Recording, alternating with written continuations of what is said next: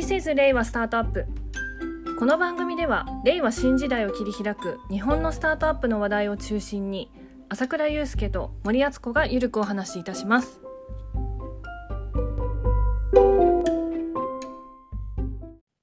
こんにちは。ニュースピックススタートアップの森です。はい、こんにちは。シニフィアンな朝倉です。はい。朝倉さん今日い。いお天気ですね。今日はそうですね、なんか、ちょっと暖かくなったかな？なりました今日めちゃくちゃ暖かい昨日とか一昨日が天気悪かったので久しぶりの晴れという洗濯日和ですねそうっすね。なんか最近、なんか身の回りでも何でも気になる話ってあります？ニュースとか。はえー、身の回りで気になるニュースないんかい。なんかいや日々感動してることがあるんですけどうん。感動してはこう戻って感動しては戻ってみたいなうん。感じの振れ幅をしているのであえてじゃあそこでこれっていうのを言うとはい。今ちょっと弊社の話で恐縮なんですけれども、はいあのニュースピックスで今中国の特集をやってるんですよね。えー、ごめん、見てない。そう中国のこう特集をやってましてで私中国恥ずかしながらこうなんていうんですかねあまり得意ではないうんうん。今どういうことが起こっているのかって実は全然分かっていなかったんですよ。うんうんうん。でそこが、えっと分かったっていうのがあの最近一番面白かったうんうん。ことですね。なるほど。その中国のテック規制が何で行われているのかとか、それが、えー、と政治の流れでどうなっているのかみたいなのを理解できたことです。なるほど。朝倉さんは何かありますか？僕はですね、昨日あの、昨日、今日これ撮ってんのが10月の28か今で。すけど、オリックスが優勝したじゃないですか。あ、優勝してた。はい。うん、で、なんか昔の友達からなんか LINE が来て、オリックス優勝おめでとうってきて、何事かなっていうふうに思ったんですけど、だけど僕が好きなのは、バファローズはバファローズでも、オリックスバファローズじゃなくて、近鉄バファローズなんですよね。うんうん知ってます？近鉄バファローズ。知ってますよ。もうね、ゴーダいて前、猛牛打線と言ってですね、あの、4点取られたら5点取り返したらええっていう、なんかもう知性のかけらもないのぶし集団みたいな。まあ今思うとあの、ダッサいユニフォームとかも、なんか好きだったんですよね。で、そうですね。うん、で、あのいまだに僕、野球ニュース見ると、近鉄の金っていう字を探してしまう自分がいて、はい。ちょっと悲しいんですけれども、はい。うん、あの今日も朝、なんかラジオ聞いてたら、FM 聞いてたら、オリックス25年ぶりの優勝って言われてて、うん。いやいやいやと、近鉄バファローズ20年前優勝してっからっていう風なあ ツッコミをね、心の中でして、してですね、あ、はい。うん、なんかもう、平成は遠くなっちゃったなとか、ちなみに僕、あのリーグ優勝決めた試合行ってますからね、大阪ドーム。あ、そうなんですか。そうで、日本シリーズ1勝4敗で負けてるんですけど、ヤクルトに。はい。あ、それも優勝したヤクルトだ。負けてるんですけど、えっと、僕が行った試合、唯一、あの、日本シリーズで勝ちましたからね。へえもうあの、水口っていう、なんかあの、アンダー製造機みたいな、なんかショートだったかな、セカンドだったかな、あの、地味な選手がホームラン打ったりとかして、うん。うん、なんか、あと、あの、リーグ優勝の最終戦も北川っていう阪神から移籍できた、はい。あの、本当にこれも知性のかけらもなさそうな選手が満塁ホームラン、サヨナラ満塁ホームラン打ってっていうね、こういうもう本当派手なチームなんですよね。おーみたいな。もうこのね、もうバカな感じが大好きだったの。やばい、ちょっとこれ、この話続けたらなんか終わっちゃいそうなんで、やめましょもういきなり急に。う。はい。はい、えー、ということで、今日の話題は何でしょうか？はい。今日の話題は朝倉さんが大興奮する話題です。はい。セコイアキャピタルから、うん昨日ですね、あの、ビッグニュースが出ました。はい。ありましたね。セコイアキャピタルが、あーまあ、従来の VC モデルのストラクチャーを変更するというニュースが出てましたね。そうなんですよね。あの、セコイアからも、えっ、と、パブリ、こう、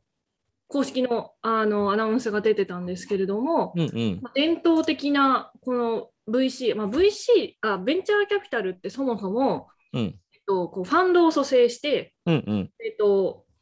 お金を出してくる、お金を出してくれる人を集めて、うん。えっと、一定の金額のファンドを蘇生して、そこからスタートアップ、急成長企業ですよね、うんうんに投資して、そのリターン、そこから、えっとリターンを獲得して、あの、お金を出資してくれた方にもそれを還元するというビジネスモデルはいな。んですよね。一定の期間経つとね。うん。そうなんですよね。で、ただ、えっと、そこには、えっと、ファンドの償還期限っていうのがあって、何年間の運用、運用しなさいという、はい。まあ、10年ぐらいなんですよね、10まあ、年。大体10プラス2とか言いますけどね。そうなんですよね。うんで、そこを、えー、と取っ払う、取っ払うファンドを作りますと。で、うんうん。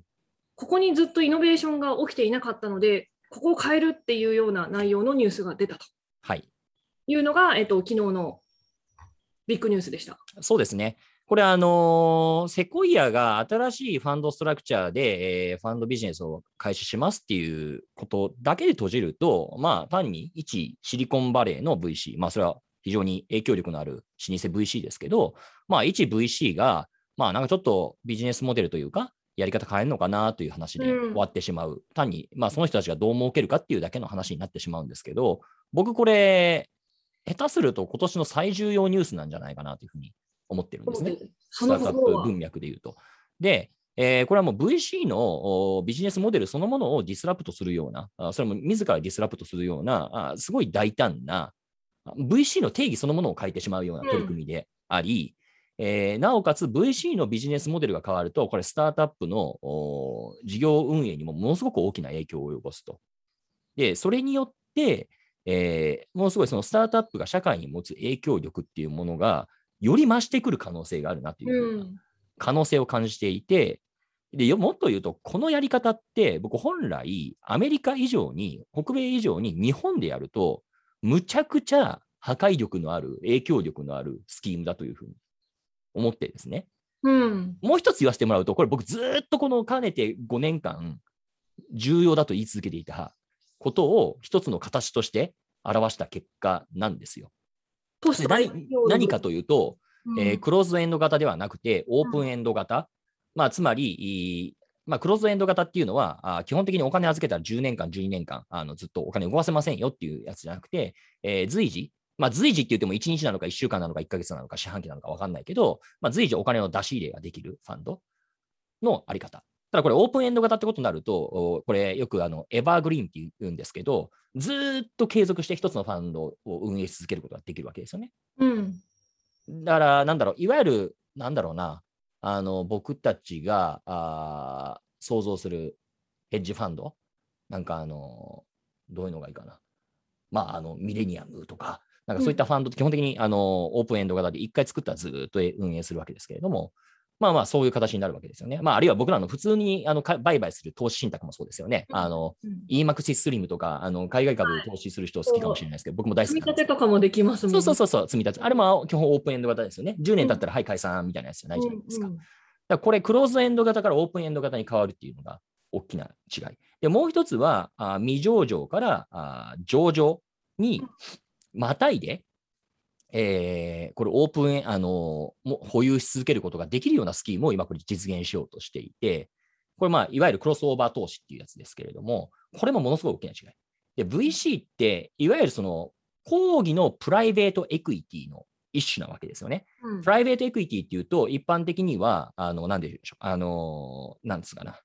あまあ、それこそカーライルとか KKR とか、ああいうバイアウトファンドを想像しがちですけど、だけど、えっと、まあ、未上場株、非公開株の売買っていう意味においては、あ VC も一種の、えープライベートエクイティなんですよね。うんなんだけど、このスキームを、えー取ることによって VC がプライベートエクイティでなくなると。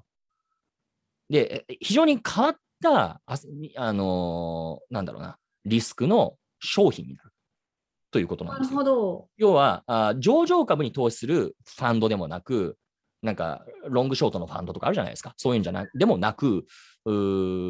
まあ、主体としてはおそらく、入り口は、まあ、PE 的なあーあー未上場からなんだけれども、うんうんそれがなんかミックス、ミクスチャーされるっていう意味において、これはまあ、これまであんまり捉えてなかったやり方で、うん。これが実現すると。で、まあ、まあ具体的なやり方っていうのは、またなんか記事かなんか見ていただければわかるんですが、うんまあ、基本的にオープンエンド型の、まあ、なんていうのかな、親ファンドというか、本体ファンドみたいなものを作って、で、その下にサブファンド。まあ、これがいわゆる VC ですよね。今まで僕らがイメージしていた。えーうんシードに特化した VC、なんかシードベンチャーグロースっていう呼び方してるんだけど、まあ、おそらくドシード機の VC とか、まあ、多分シリーズ A ぐらいから入れるような VC とか、ああるいはシリーズ D ぐらい、C、D ぐらいから入れるようなグロースって呼ばれる、まあ、僕たちグロースキャピタルって呼んでます。あの自分たちのこファンドのことを呼んでますけど、まあ、そういった領域のファンド。まあ、これを作っていくということを言ってるんですね。で、えーこれ、それぞれのサブファンド自体は多分これクローズドエンドで、えーまあ、一定期間が過ぎたら、まあ、株を返していくって、親多分これ親ファンドに返していくんだけれども、親ファンドは多分これね、保有し続けるってことになるんだと思うんですよね。うん。で、あるがゆえに、キャッシュ化しなくて、親ファンドのレベルで。まあ、キャッシュ化しようと思ったらできるんだけども、あの、なんだろう、現金化してないから、多分パススルーで、えーきっと、あの、現金化しない限りにおいて税金も発生しないっていう、そういったメリットもあるスキームなのかなと。ごめんなさい。これ僕も完全に理解してるわけではないので、うんあの、半分憶測持ちながら言ってるので、ちょっと間違いあったら誰か指摘してほしいんですけど、なんじゃないかなというふうに思ってます。で、ちょっと話長くなりましたけど、えーこれポイントは何かというと、えー今までクローズドエンドが常識だった VC のモデルがオープンエンド型になりますということ。うんうんうん。まあ、これ親ファンドをかませてるから疑似的なんですけど、えーさっき言ってたそのサブファンドっていうのは親ファンドうんオンリーでが、親ファンドのみが LP のファンドなんですよね、VC なんですよね。うんうん、で、一般的に今までその Sequoia が運営する VC に出資していた LP の人たちは、この親ファンドにお金を入れると。うんまあ、したがって、そのシードに投資するサブファンドに投資したいとか、グロースのサブファンドに投資したいってことはできなくなるっていうことなんですね。という、そういうスキームです。まあ、そうい二段構えですよね。そうそうそう、二段構え。で、これによって疑似的なオープンエンド型を実現して、で、なおかつ、えーこれを実現することによって、多分、これ僕今の理解だと、発表内容の理解だと、親ファンドレベルで、えー上場株を保有し続けることによって、未上場、上場のクロスオーバーを実現するっていう、そういうスキームなんだと理解しました。なるほど。よくあの VC でも、まあ、よくでもないのかな、まあ、たまに稀にですね、現物配当ってするんですよ。ほえそう、要は VC って基本的には売却するじゃないですか。う。はい。株式あ、売却というのは IPO 時とかの。そうそうそう EXIT 時に売却するんだけども、そのまま持ち続けて、株式をそのまま LP に配当するパターンってあるんですね。へえ。これはあのそういうことを選べるような会社ってあります。で、えー特に多いのがあの、金融機関系の CVC。うん。なるほど。あのそれも、まあ、言ってしまうともう、いや、あそこじゃんみたいなの分かっちゃうけど、あの銀行じゃない。銀行は、まあ、持ち分、まあ、銀行法の規制もあるから、あんまりあの生株って持ちたくないはずで、まあ、銀行じゃない、いわゆる金融系の CVC とかは、こういうのをやってるそうですよ。なるほど。うん。まあ、いずれにせよ、あの、ごめんなさい、ポイントはクローズドエンドじゃなくなるかもしれない。で、未上場オンリーじゃなくなるってことですね。で、これ、ものすごいインパクトのある話だと私は思っているということです。なるほど。ありがとうございます。これ、まあセコイアがじゃあ今までのその VC っていうのはあくまでも未上場に特化していて、うんうん。大体その MA なのか IPO なのか、その時に売却をしてリターンを得るっていうのが一般的なビジネスモデルだったと。そうですね。今回の、えー、と疑似ファンドで実質的に、えーと上場後も持ち続けて、ベストなタイミングで、えーとまあ、売却するのか、えー、とそのまま、えー、と LP に返していくのか分かんないですけれども、うんうんうん。えー、と保有して、より大きなリターンを狙っていくっていうんううん、ことですかね。そうですね。なので、今回これ、なんだったかな、アクシオスだだか、あるいはこのミディアムでセコイアの人が書いてたブ,、まあ、ブロブログというか、はいはいはいはい。記事の内容であって、まあ、まあ、そうだよねっていうふうに思った部分なんですけど、例えば、スクエア。うんスクエアは、その多分2011年にセセコイアが出資をしていて、うん2015年の IPO 時の時価総額が29億ドルだったと。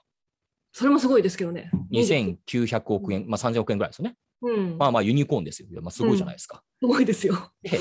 なんだけど、その5年後、スクエアは860億ドルに成長していったと。何倍だうん。あ、ごめん、29億ドル、今、2000、3000億って言ったけど違うわ。20 10うーんと、あれだな。あ3兆円だな。だから、2900、2000 2900、あ、合ってるんじゃないですか？あ、合ってるか、合ってるか？合ってる。ごめん失礼しました。失礼しました。あの、あ今10、10ビリオンで考えちゃってた。はい、まあ、えっ、と、えーいずれにせよそれぐらいでしたと、それが、まあ、いずれにしろ860億ドルに成長したと。これがあれですね、はじゃ9兆円ぐらいってことか。そうだね。だからすごい3000億の会社が9兆円。だからざっくり5年で30倍に成長したと。すごい。で、もっと言うと、それが現在では1170億ドル以上であると。うん。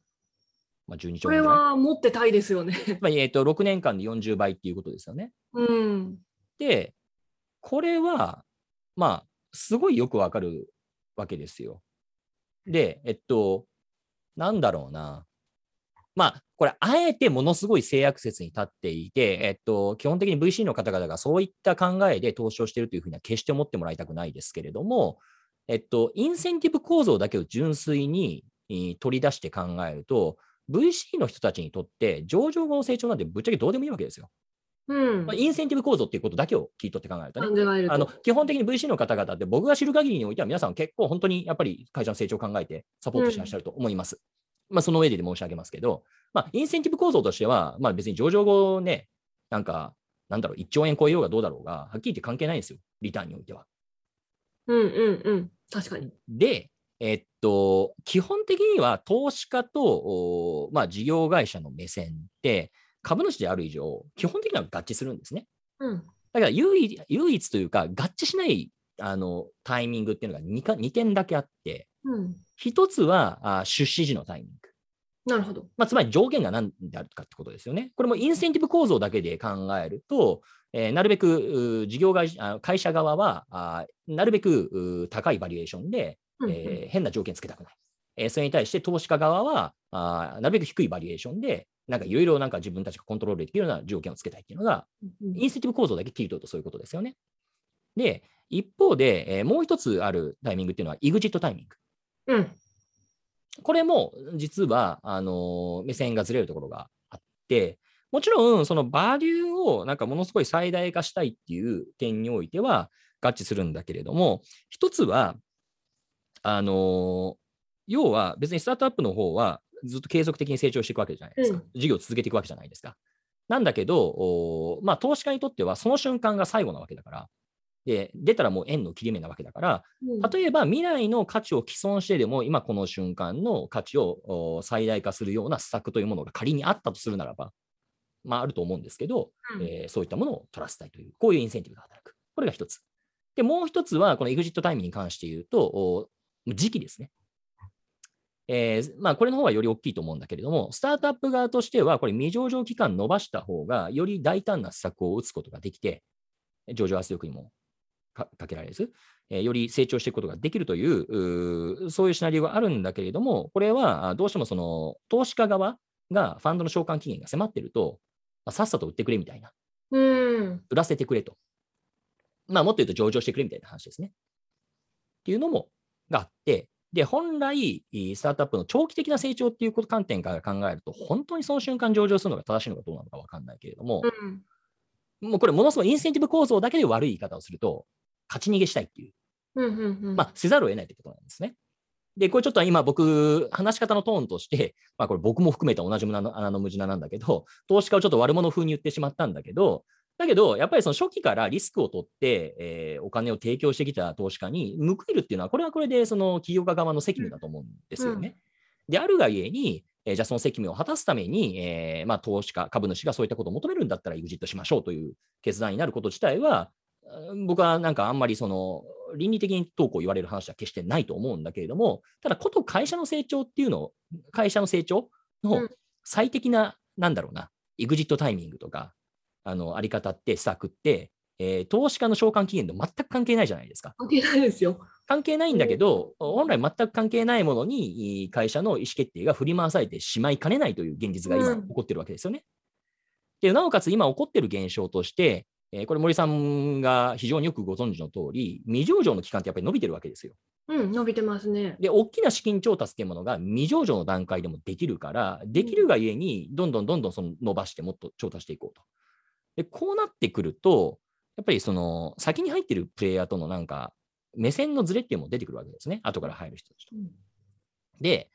まあ、正論としてはね、だったらセカンダリーで売れよというのもあると思いますし、EXIT 社員だったら。うん。うん。うん。で、実際、まあそういう事例もあると思いますし、まあ僕もこれ一部あると思ってます。なので、セカンダリーマーケットをお整えていくってことも大事だと思うんだけど、とはいえやっぱり IPO の方が価値、あの、より反映されやすいじゃんっていう、投資家サイ、既存投資家サイドの気持ちもそれはそれで分かるところがあって、うん。うん。だったら自分たちのお経済的なインセンティブだけ考えると、セカンダリーで退出させられるのではなく IPO しろよというふうな、まあそういったプレッシャーになるわけですよね。うん。うん。であるがゆえに、えーまあちょっと目線のずれが起きると。で、これがね、えーオープンエンド型の実現ができて、なおかつ、あの上場のクロスオーバーができるとなると、何が変わってくるかというと、うん一つは、イグジットタイミングに対するこだわりっていうのが、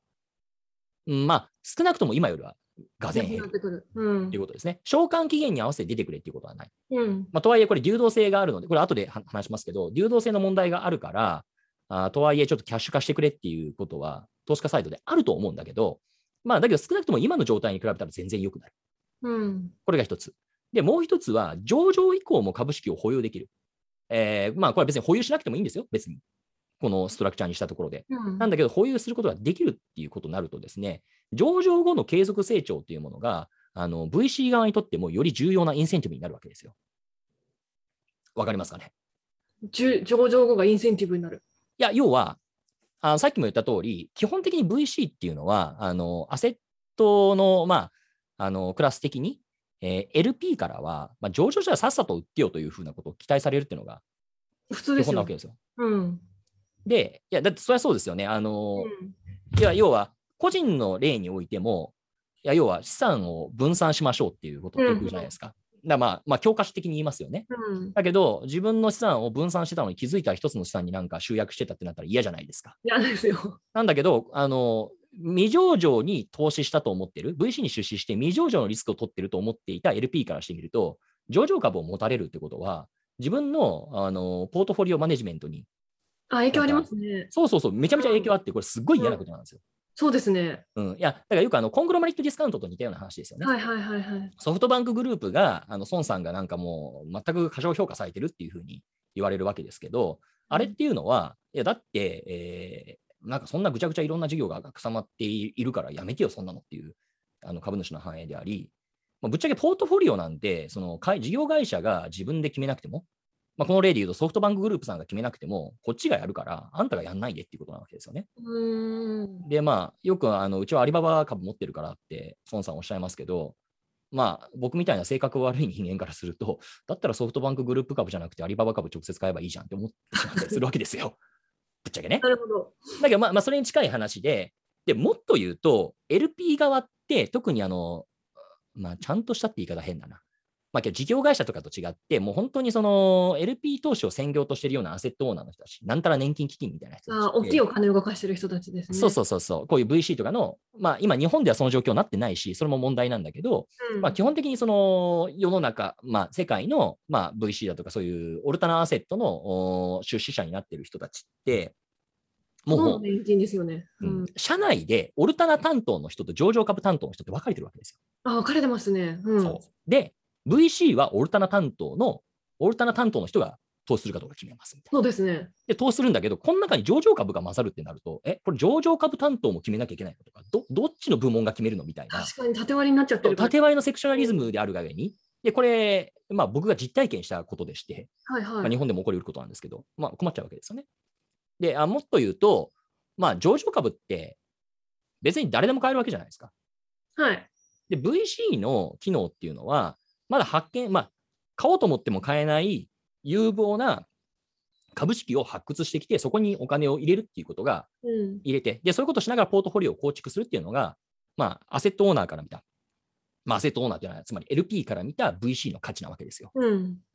なんだけれども、えーっと、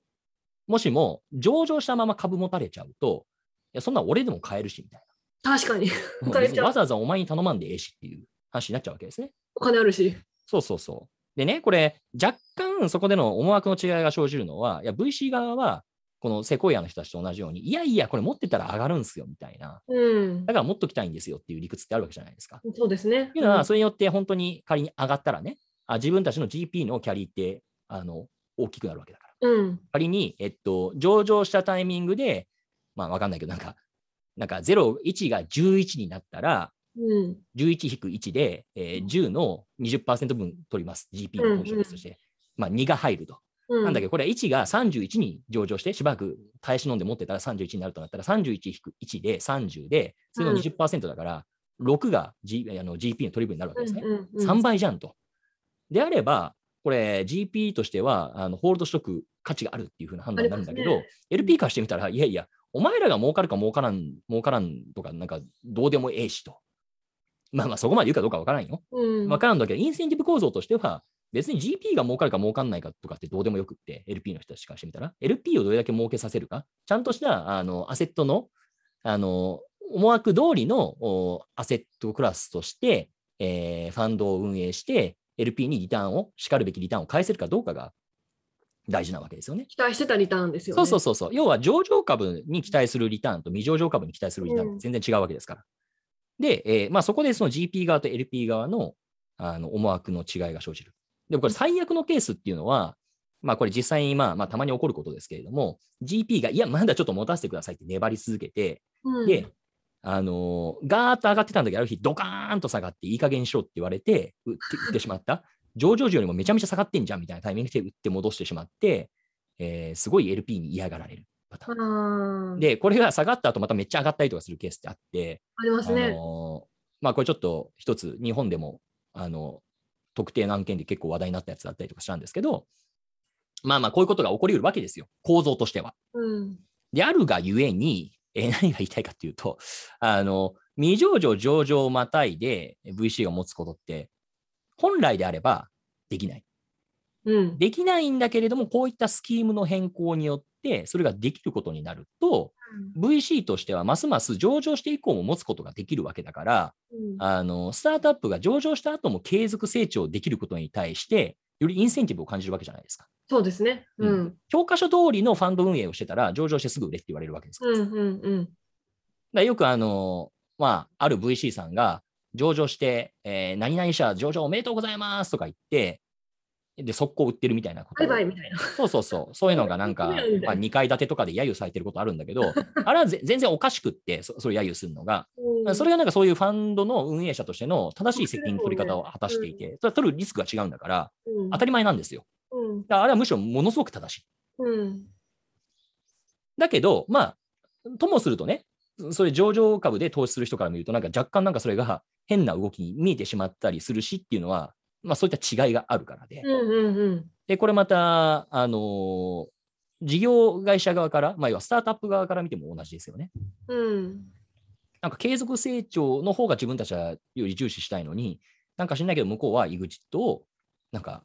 ね、た時のなんか価値最大化というのを優先するっていう風な見え方になってしまう。で、これは本来構造的におかしいんうん。うん。まあ、パッと聞きおかしいんだけれども、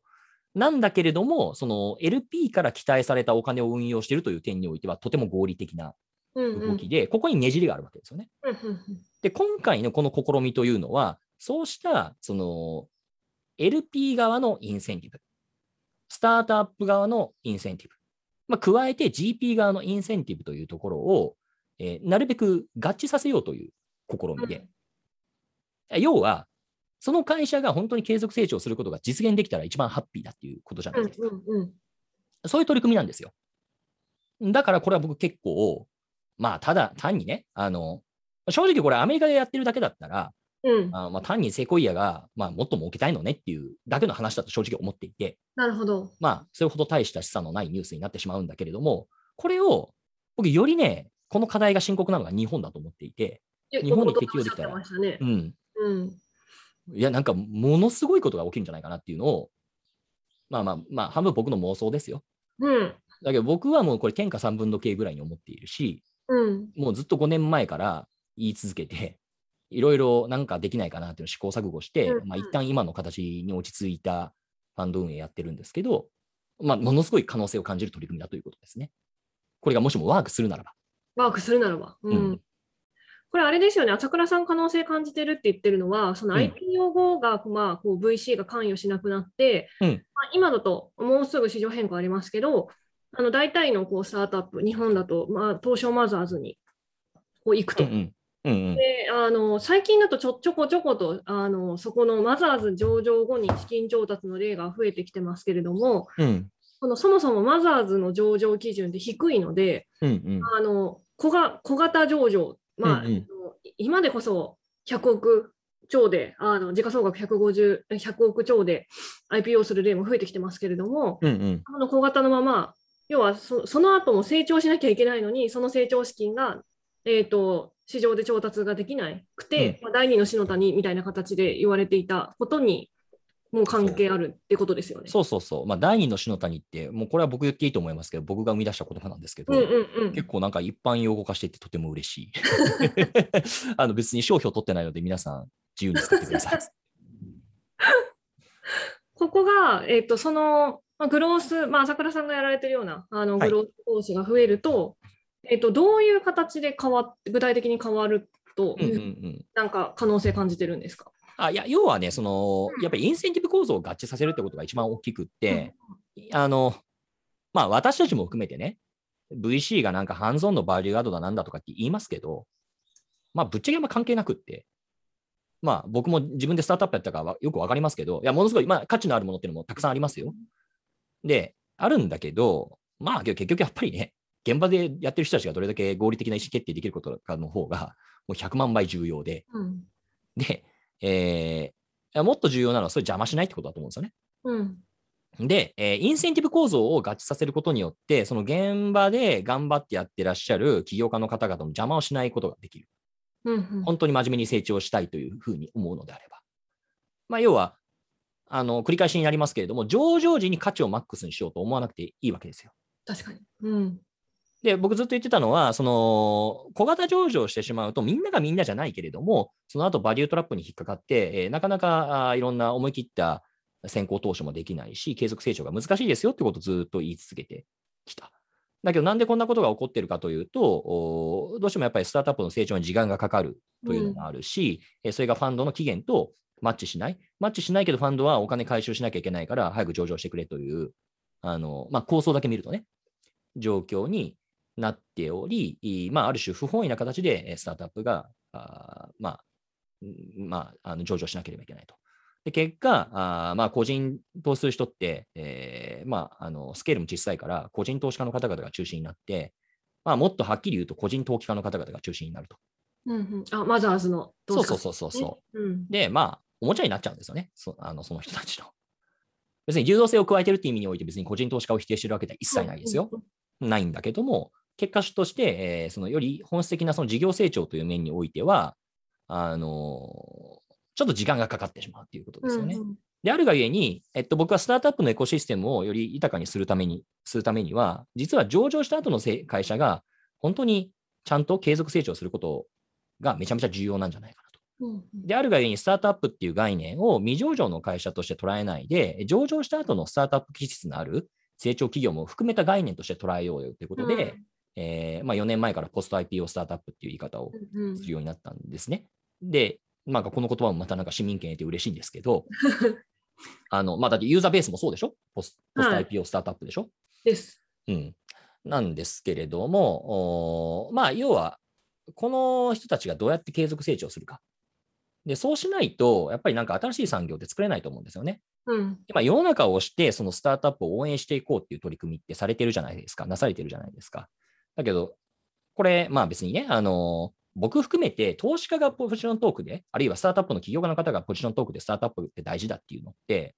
あの言ってるだけだったら別にいいんですけど、例えばその、なんだろう、社会挙げて本当に応援していかなければいけない根拠があるとしたら何かというと、そこから何か新しいあの産業が生まれるからかもしれないじゃないですか。うん別に僕たち投資家だとか起業家が、なんかその、お金儲けできてよかったなっていうことって、それは僕ら嬉しいけど、あの、世の中にとっては全く意味ないんで、やっぱりスタートアップ通じて本当にそれが成長することによって産業を作っていく。で、まあ僕自身のやっぱり個人的な動機としては、まあそれが子供たちとかその次の孫の代、未来世代に対してちゃんと本当にいいレガシーを残していくっていうことが、僕スタートアップを支援する最大の意義だと僕自身は捉えていて、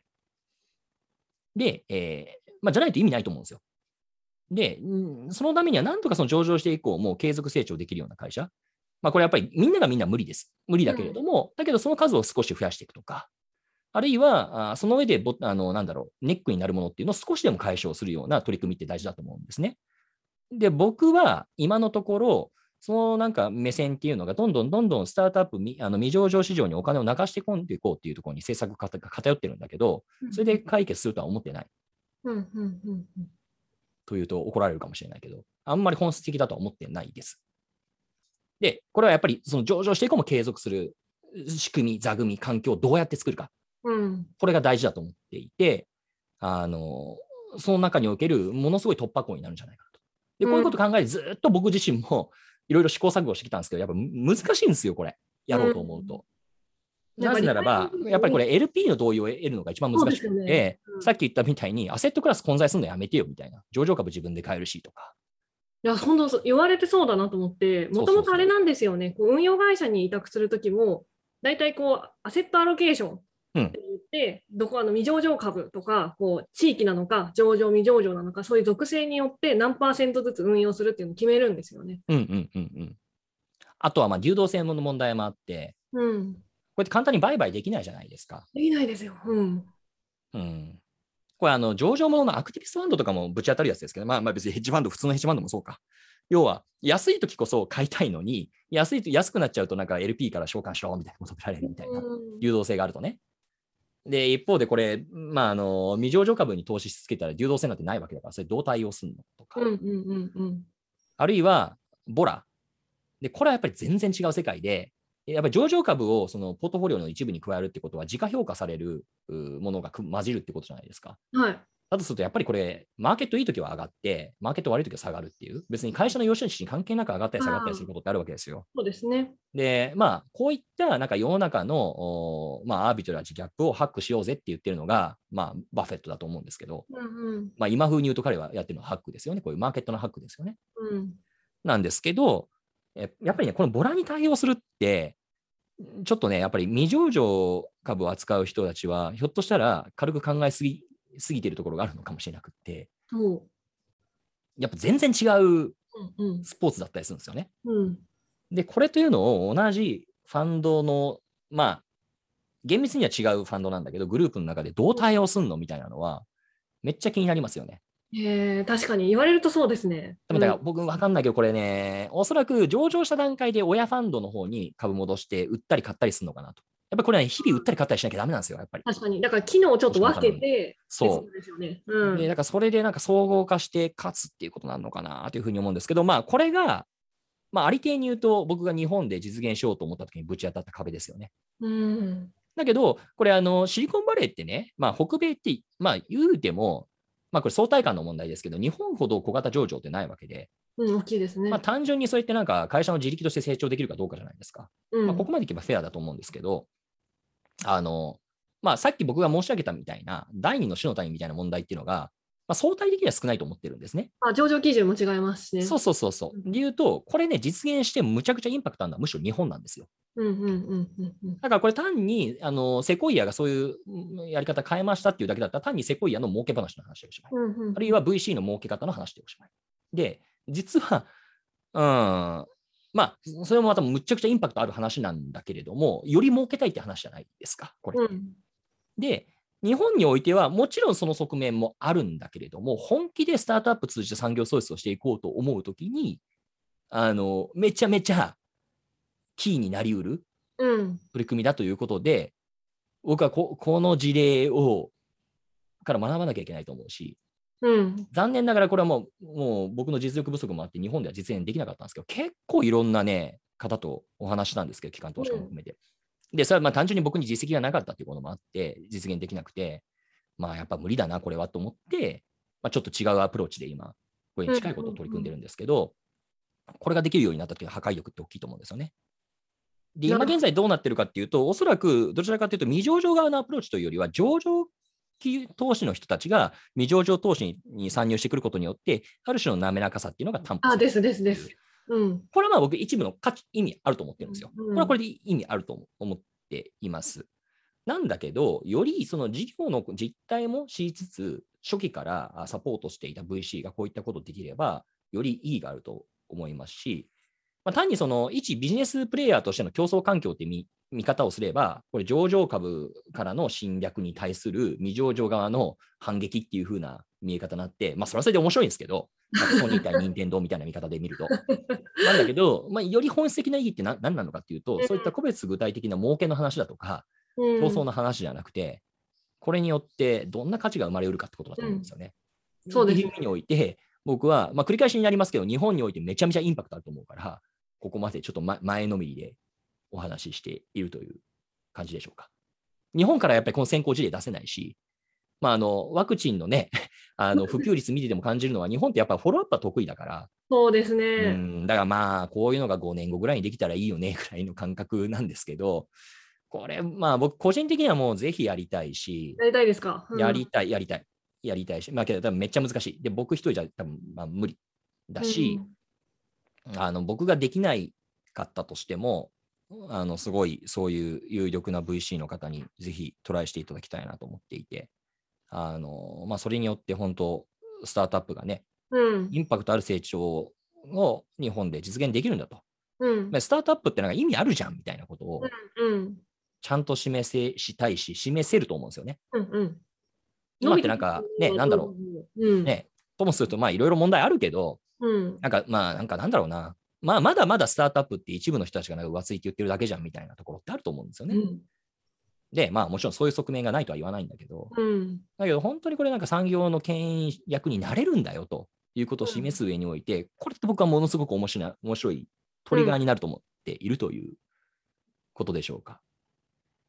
めちゃくちゃ楽しみですね。ね。だからこれどうなるんだろうね。これでもね、出てくると思いますね。フォローアップ事例。いやー、だから多分もうね、僕がこんなおこがましいことを言わずとも狙ってる人たちいると思うし、うん。まあ、まずあのあれですよねあの、シリコンバレーでこれ見てどう対応してくるかっていうところですよね。そうですね。うん。だから、あのーこれはむちゃくちゃ面白いなと。だから僕なんかこの興奮度合いで言うと、あのリーンスタートアップ書いたエリック・リースさんっていう人が、はいはいあのー長期的に株式を保有している方がよりなんか議決権が増していくっていう、うーまあ、LTSE っていうロングターム証券取引所を作るっていうああ、ありましたね。て、はい。あれ聞いた時もおおって思いましたけどですよね、あれ。で、まあちょっと今のところあんまりうまく機能してるのかよくわかんないですけど、と言いつつ。いや、それ以来の、私個人的に盛り上がる話でございました。今年一。今年1だね、これは。でしょ？そうですよね。高ぶるね。これは高ぶりますね。美味しいでもすぐに配信してたし。もういても立ってもいられず。